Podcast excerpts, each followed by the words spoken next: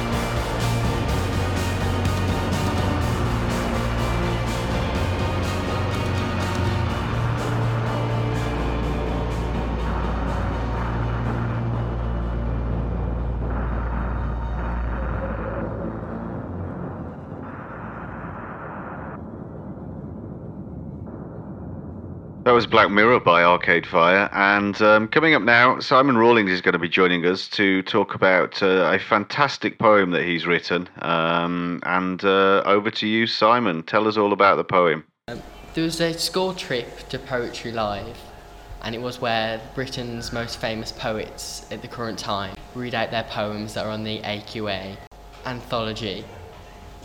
And there's a competition there called Poetry Live Competition, obviously where there's a chance if you write a poem that's 25 lines or less, you get to go and spend a week in Wales and Denbigh with Gillian Clarke and Imtiaz Dharker and go and um, express your poetry love and and then just I just took it from there. Took some inspiration, like the main theme, like what I'd write it about, and then um, like yeah, I tried to like seek something that was appropriate for a poem, like something that could be easily understood, nothing too complex. So then like I was going through like around the house and I saw this invitation from Princess Diana and um, her colleagues, like the secretaries, to invite her to her 30th birthday. Right. And um, I saw this like this like crisp paper, the picture of Diana on the front. I thought, oh, I'll write it about this and what mum's life must have been for I was born. So this is a response to one of the poems in the anthology. Almost, it shares similar themes with Before You Before Were You Mine. Mine, yeah. Yes. Like casting back the memories of what my mom's life would have been before. Okay. Would you like to read the poem out to us then, Simon? Yeah. you, mother of five, who I call mine. Mother or mom you adopted for your name, forgetting the tales of your former identity. No longing held to the past, only the contrast of your former fame. Ticking the absence box, I wonder if you suspected another child, with the mild thunder that is part of nature's deal.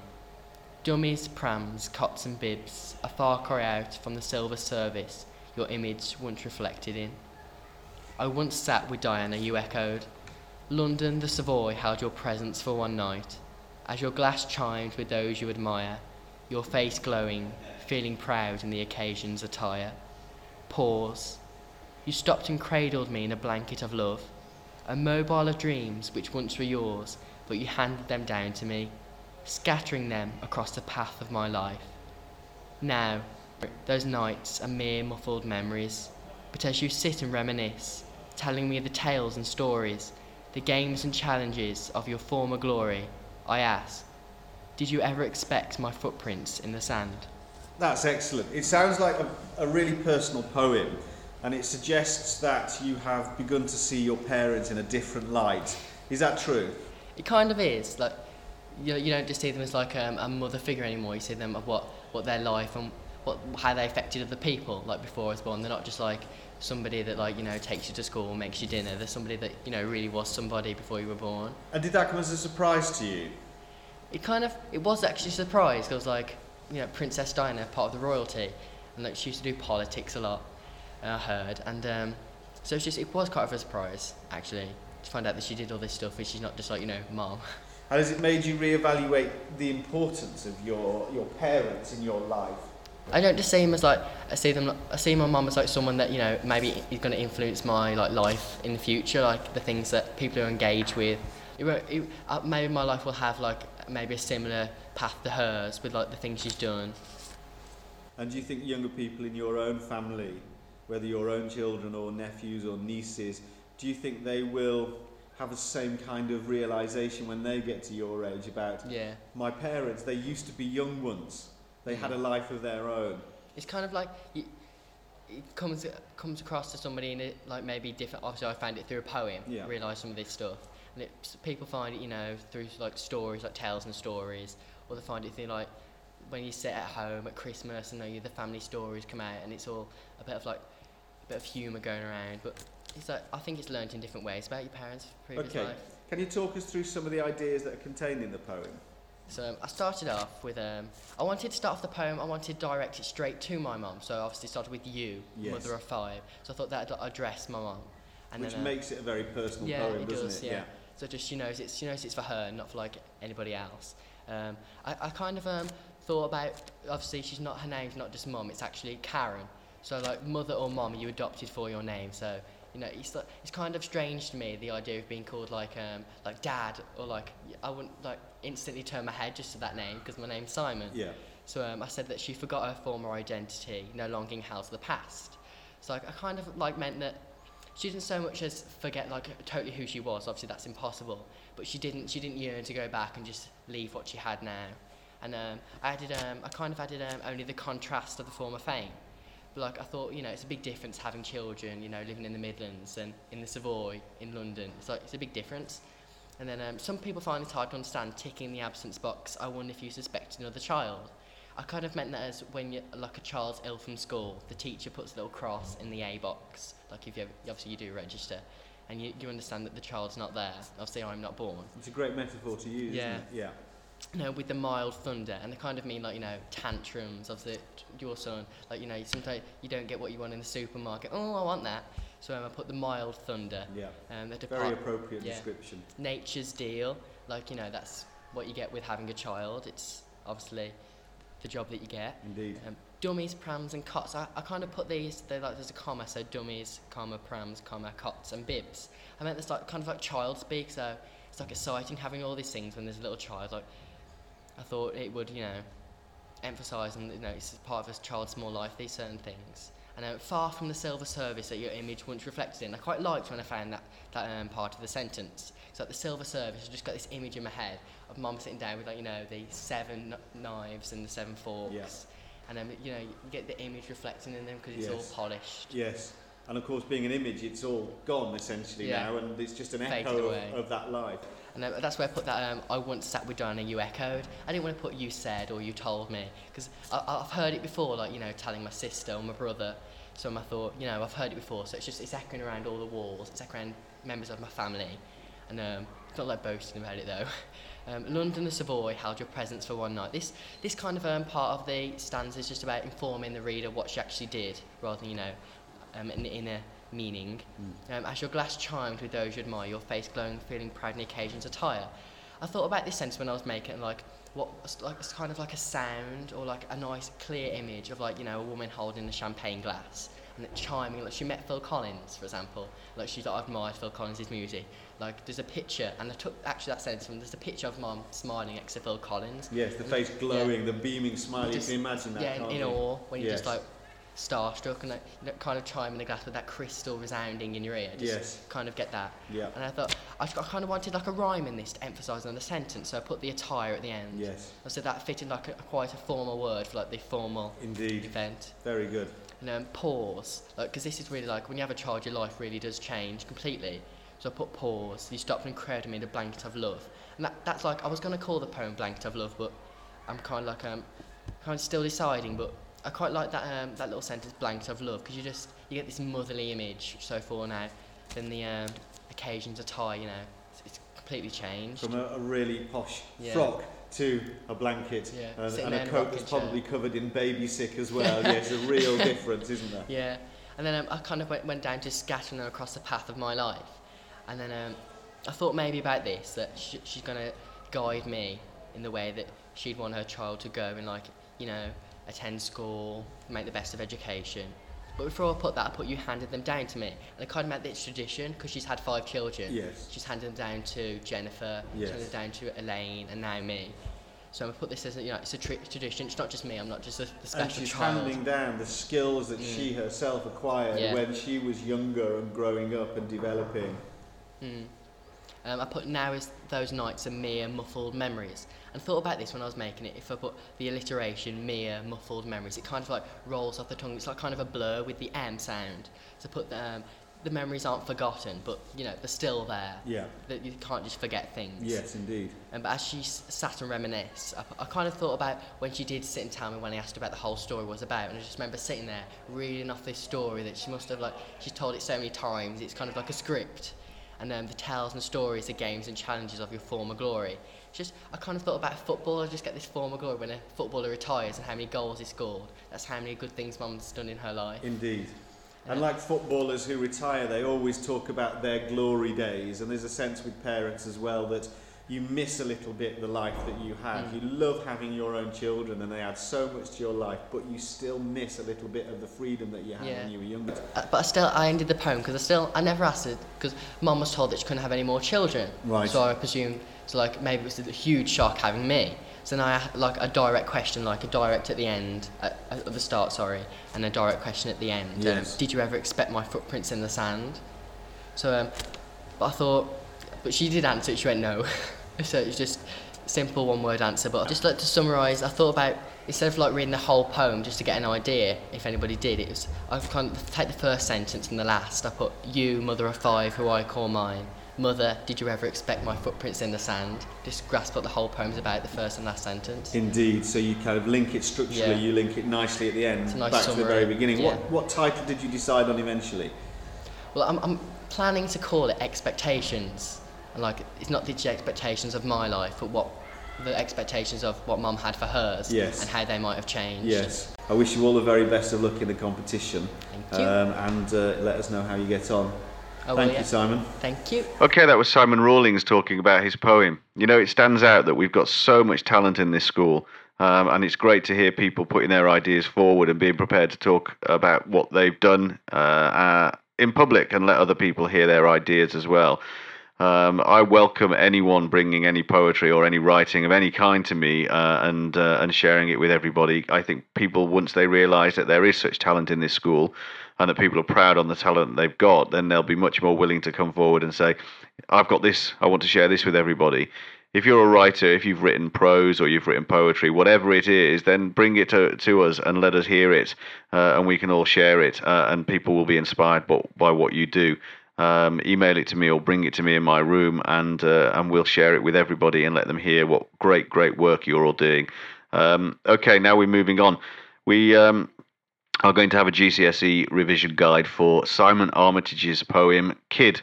Um, which is another of the key poems for the uh, English literature exam, which is coming up in May. And as usual, it will help if you've got the poem in front of you, but don't worry too much if you haven't. I'm going to read the poem out for you. Okay, it goes like this Batman, big shot. When you gave the order to grow up, then let me loose to wander leeward freely through the wild blue yonder, as you like to say, or ditched me rather in the gutter. Well, I turned the corner. Now I've scotched that he was like a father to me rumour, sacked it, blown the cover on that he was like an elder brother story.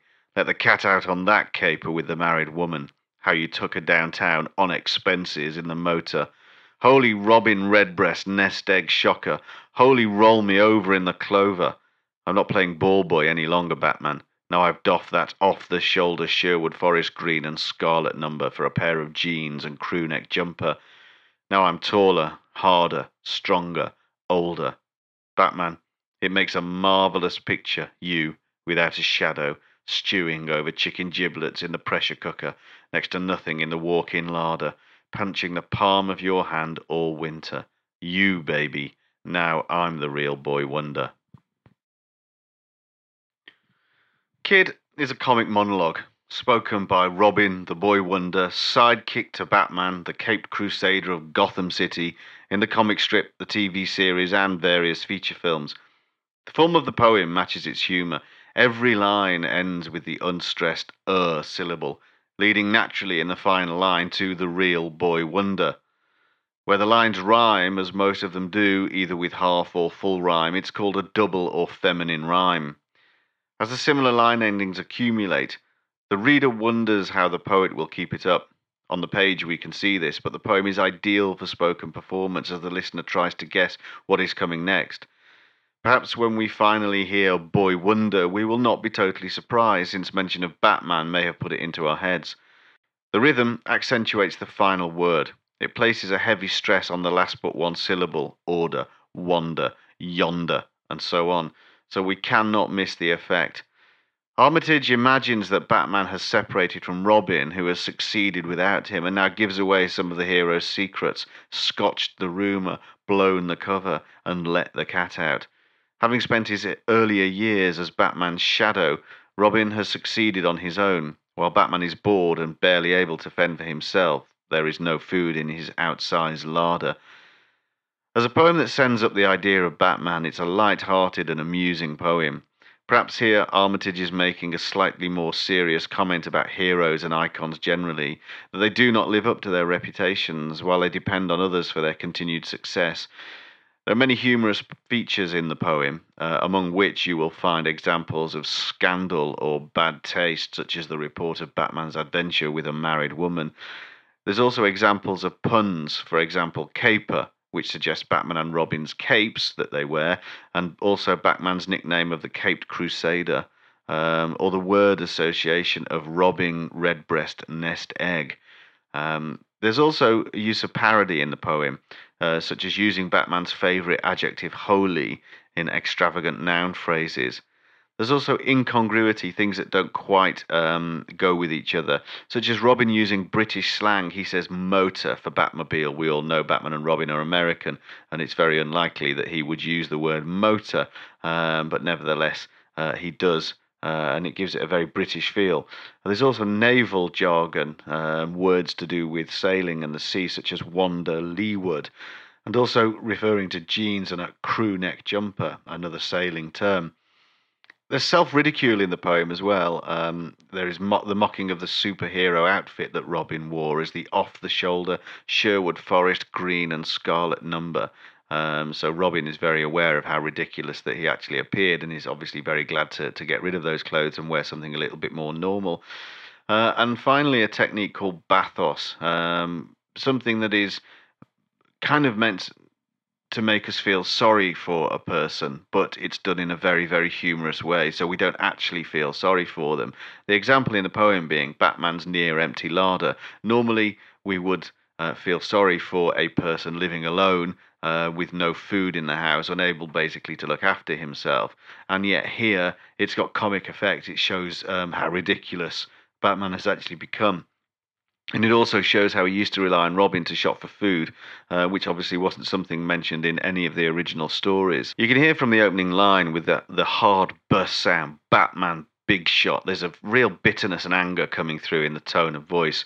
Uh, when you gave the order to grow up, then let me loose to wander leeward freely through the wild blue yonder, as you like to say. Uh, Robin clearly feels that Batman has been presenting it as something other than it actually was. Um, the idea that Batman had said to Robin, I am going to cut you loose so that you can go and experience the world for yourself. The way Robin sees it, obviously, is ditched me. He feels that he was ditched, left behind, left in the gutter, in fact. And he feels quite proud of the fact that he's turned the corner.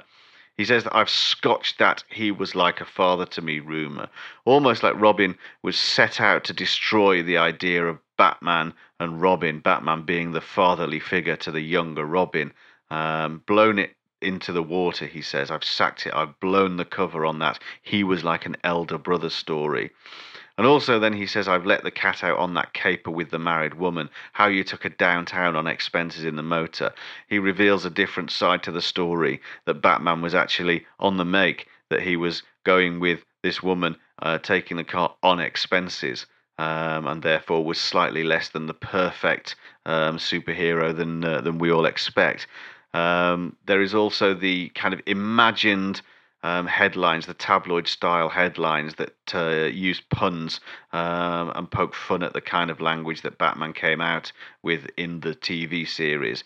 A holy Robin Redbreast nest egg shocker. You can imagine um, such a headline appearing in a tabloid uh, had Batman been caught by some journalist with this married woman in the motor downtown. Holy roll me over in the clother being another example. He says, Robin, I'm not playing ball boy any longer. Batman, now I've doffed that off the shoulder Sherwood Forest green and scarlet number for a pair of jeans and crew neck jumper. I've become normal. I'm not the superhero that I was, but I feel better now that I'm on my own. I can stand on my own two feet. He says now I'm taller, harder, stronger, older. Uh, in contrast, his obvious obvious success with Batman's decline. He says it makes a marvelous picture. You without a shadow, stewing a nice pun, stewing over chicken giblets in the pressure cooker, uh, next to nothing in the walk-in larder, punching the palm of your hand all winter. A gesture that Batman of the TV series, and this is it, you have to understand that this is the Batman of the TV series, not of the the later films from the 1990s onwards. Um, in the TV series, Batman was always seen walking around punching his the palm of his hand, um, and the gesture uh, continues to be made, and even now that Batman is old and retired and on his own. And the last line is a kind of triumph. He says, You, baby, now I'm the real boy wonder. I'm the success. I'm the one that's made it. You are just old and alone and you have a pointless existence, but I, I'm a success. Uh, and there's a real sense of celebration uh, at the end of the poem. Okay, that's about it for this episode of the Radio Griffin English podcast. Uh, there will be more in a week or so. Um, for now, this is Mr. Webster saying goodbye. Bye.